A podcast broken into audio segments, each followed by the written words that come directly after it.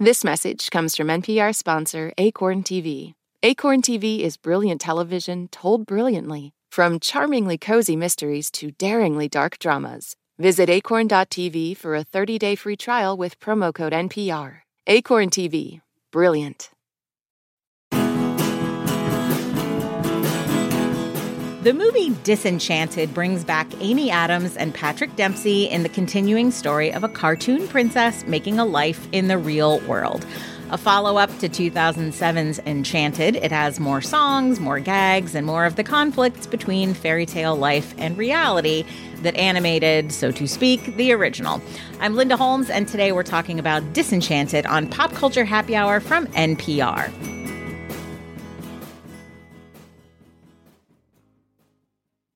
Moms know the ups and downs of life. It's what makes them great subjects for books. This is one of the things that fiction can do, right? It can give us a window into the battles that each person is waging or facing, but it doesn't mean that we condone her actions. This week on NPR's Book of the Day podcast, we are discussing books centering mothers. So call your mom, then tune into the Book of the Day podcast from NPR. The day's top headlines, local stories from your community, your next podcast binge listen. You can have it all in one place, your pocket. Download the NPR app today. Joining us today is NPR contributor Cyrena Touros. Hi, Cyrena. Hey, Linda. Enchanted, which came out in 2007, was the story of Giselle, who lived in a cartoon world as a cartoon princess, but owing to some various shenanigans, she found herself abruptly in the very real New York City.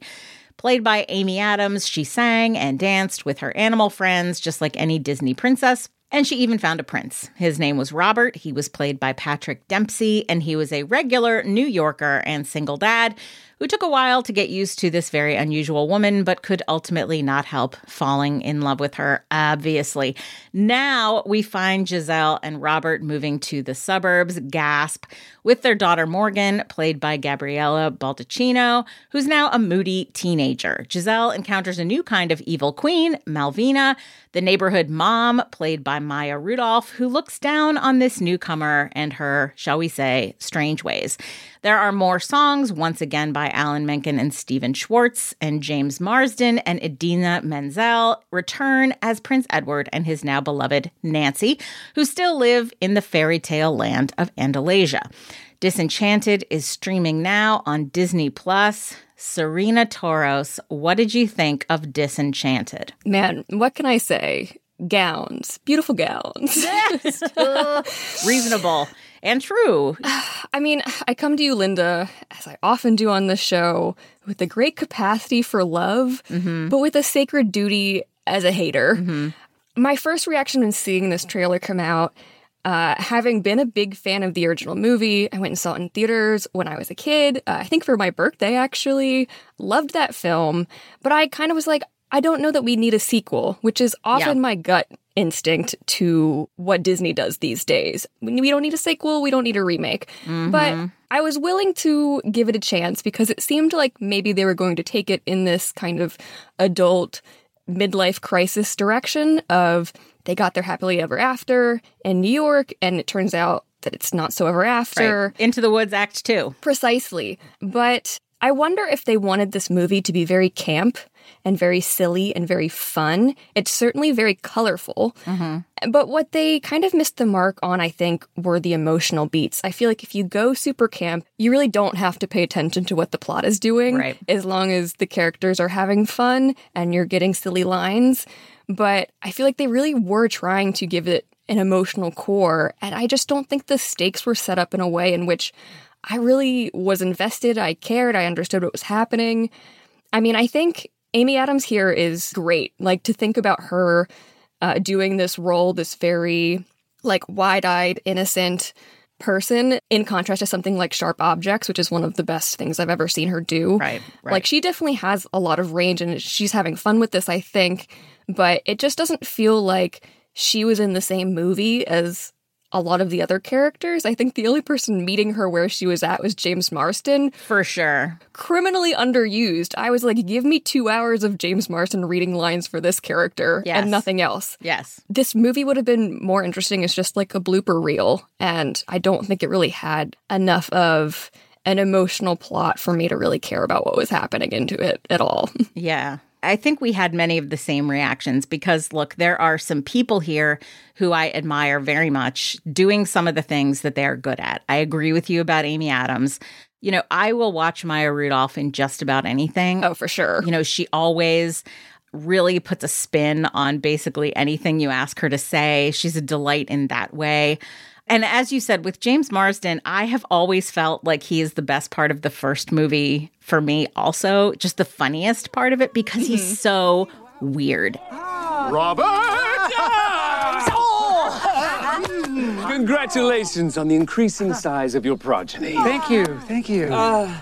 Your dwelling. Uh, are you poor now? Edward. no, we're not poor. And it is really difficult to come into a movie and be appealingly, sincerely weird in a way that doesn't feel completely distracting. I think the problem, as you said, is the entire setup of this story. Because essentially, Enchanted is a fish out of water story.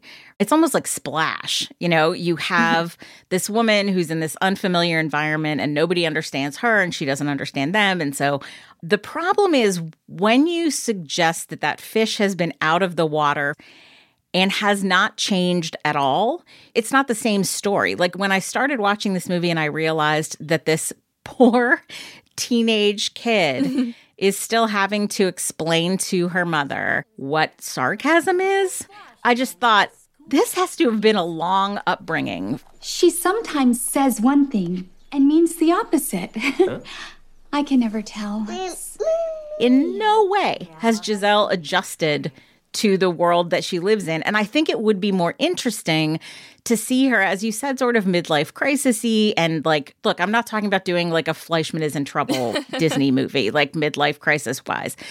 But I think if you showed that she like sort of was adjusted, but had like maybe a yearning for her old life or something like that, I found it almost like disturbing to think of her still running around exactly the same. How does she not get scammed out of everything she owns every other day? Because she still has no idea how the world around her works. In that sense, it is a challenging setup. And then they sort of shift the emotional focus to the daughter. I feel like Patrick Dempsey plays kind of no role in the emotional story here at all. Yes. he's the husband and he's the father and he does stuff, but like, does he have a role in this emotional story at all? And yet, as you say, here comes James Marsden, just sort of with the dum da whole thing that he does. And I could have, you know, just like you, I could have watched two hours of it. What did you think of the music? I mean, at a lot of points in this film, I like to do this thing. I think music is way overutilized these days. I think we talked, you know, last time we spoke uh, was about Do Revenge and the way that that uh, film successfully used music, even though there was a lot of it. Yeah. And so I often think, what would this scene be doing if there was no music whatsoever? And I just was cringing out of secondhand embarrassment imagining these actors having to deliver these lines with no music underneath whatsoever. Yeah. And I was surprised how unmoved I was by the music because I really revere Alan Menken and Stephen Schwartz as some of our greatest living composers and lyricists. Absolutely. And, I mean, you think Schwartz, you think Wicked, you think Pippin. Yes, uh, you think Alan Menken, he did the music for Little Mermaid, a lot of these Disney Renaissance movies of the 90s, and I felt this was just very serviceable. Maybe that was the point of it. It was supposed to sound like everything else and maybe not have a lot of personality to it. I think the only song that really stood out for me at all was Badder.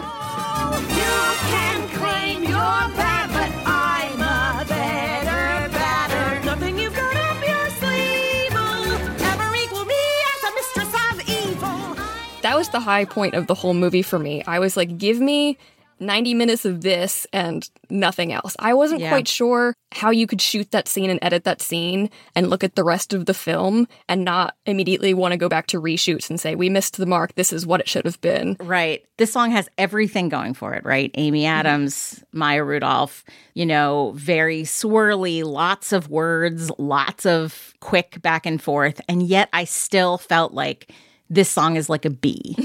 and I felt like, how is this song a B when it has so much going for it? And I don't know the answer, but I think it's the only one that really left any impression on me at all.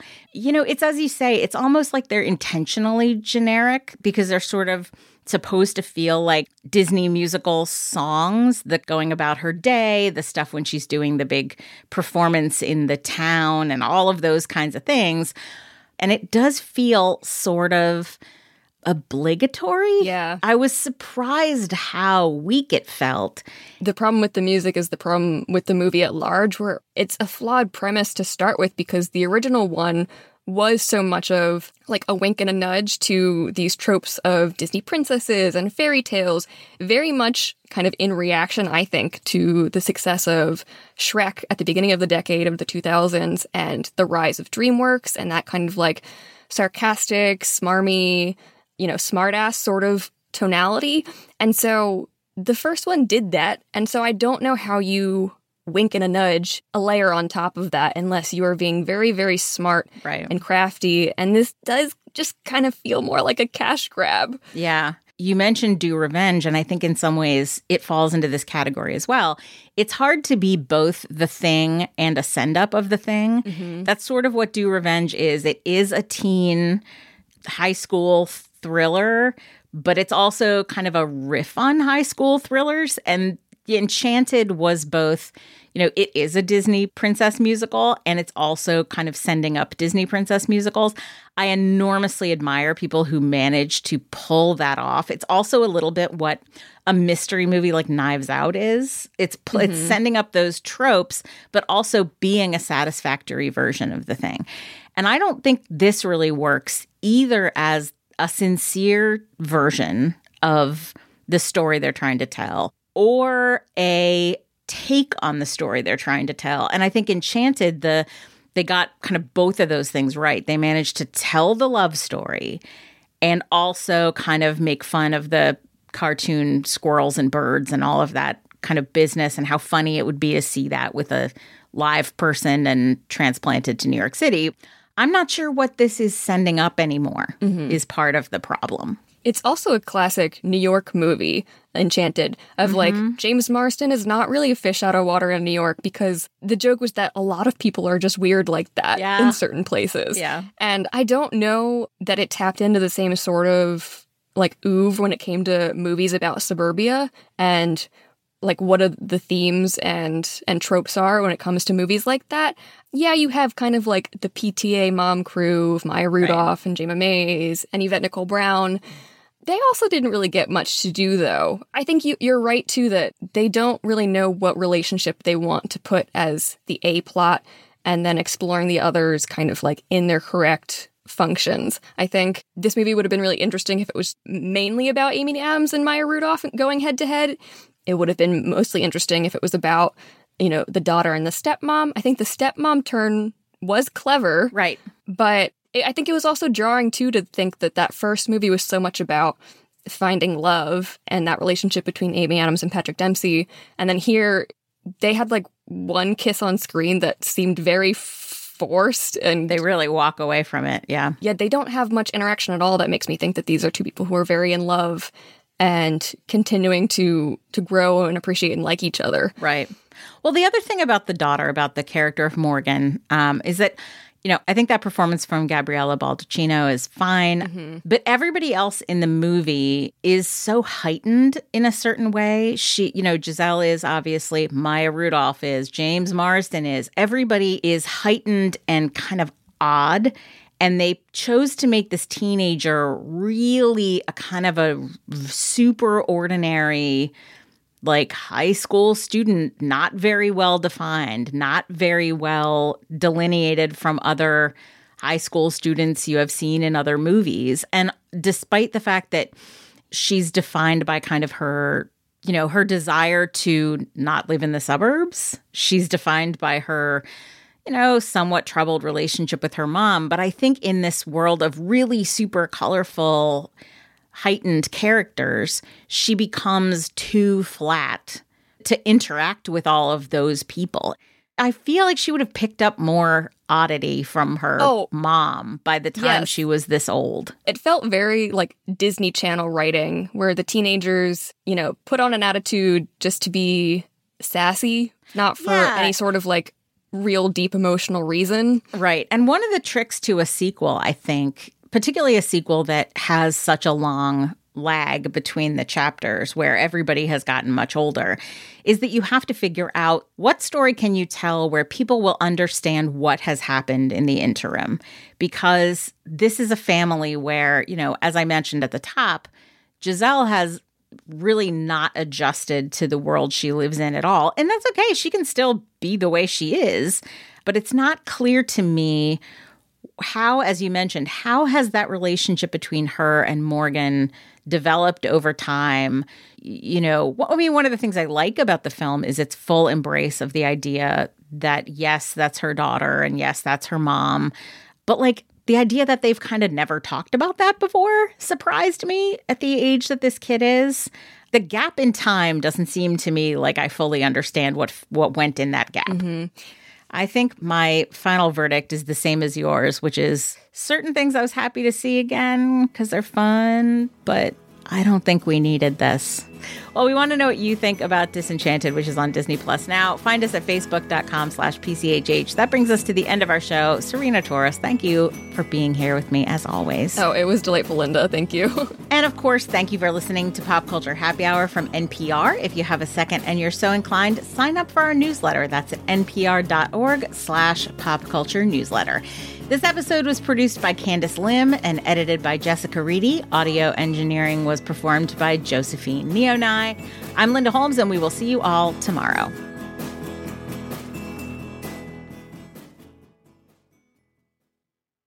There are a lot of issues on voters' minds right now. Six big ones could help decide the election guns, reproductive rights, immigration, the economy, healthcare, and the wars overseas. On the Consider This podcast from NPR, we will unpack the debates on these issues and what's at stake. You can listen to NPR's Consider This wherever you get your podcasts. There's a lot to stay on top of on any given day. You might have to break things down into smaller pieces in order to keep up. That's why we're introducing the new Consider This newsletter from NPR. Every weekday, we sift through all the day's news and bring you one big story in an easily skimmable format, so you become a mini expert on a major topic each day. Sign up for free at npr.org slash consider this newsletter. Every weekday, NPR's best political reporters come to you on the NPR Politics Podcast to explain the big news coming out of Washington, the campaign trail, and beyond. We don't just want to tell you what happened, we tell you why it matters. Join the NPR Politics Podcast every single afternoon to understand the world through political eyes.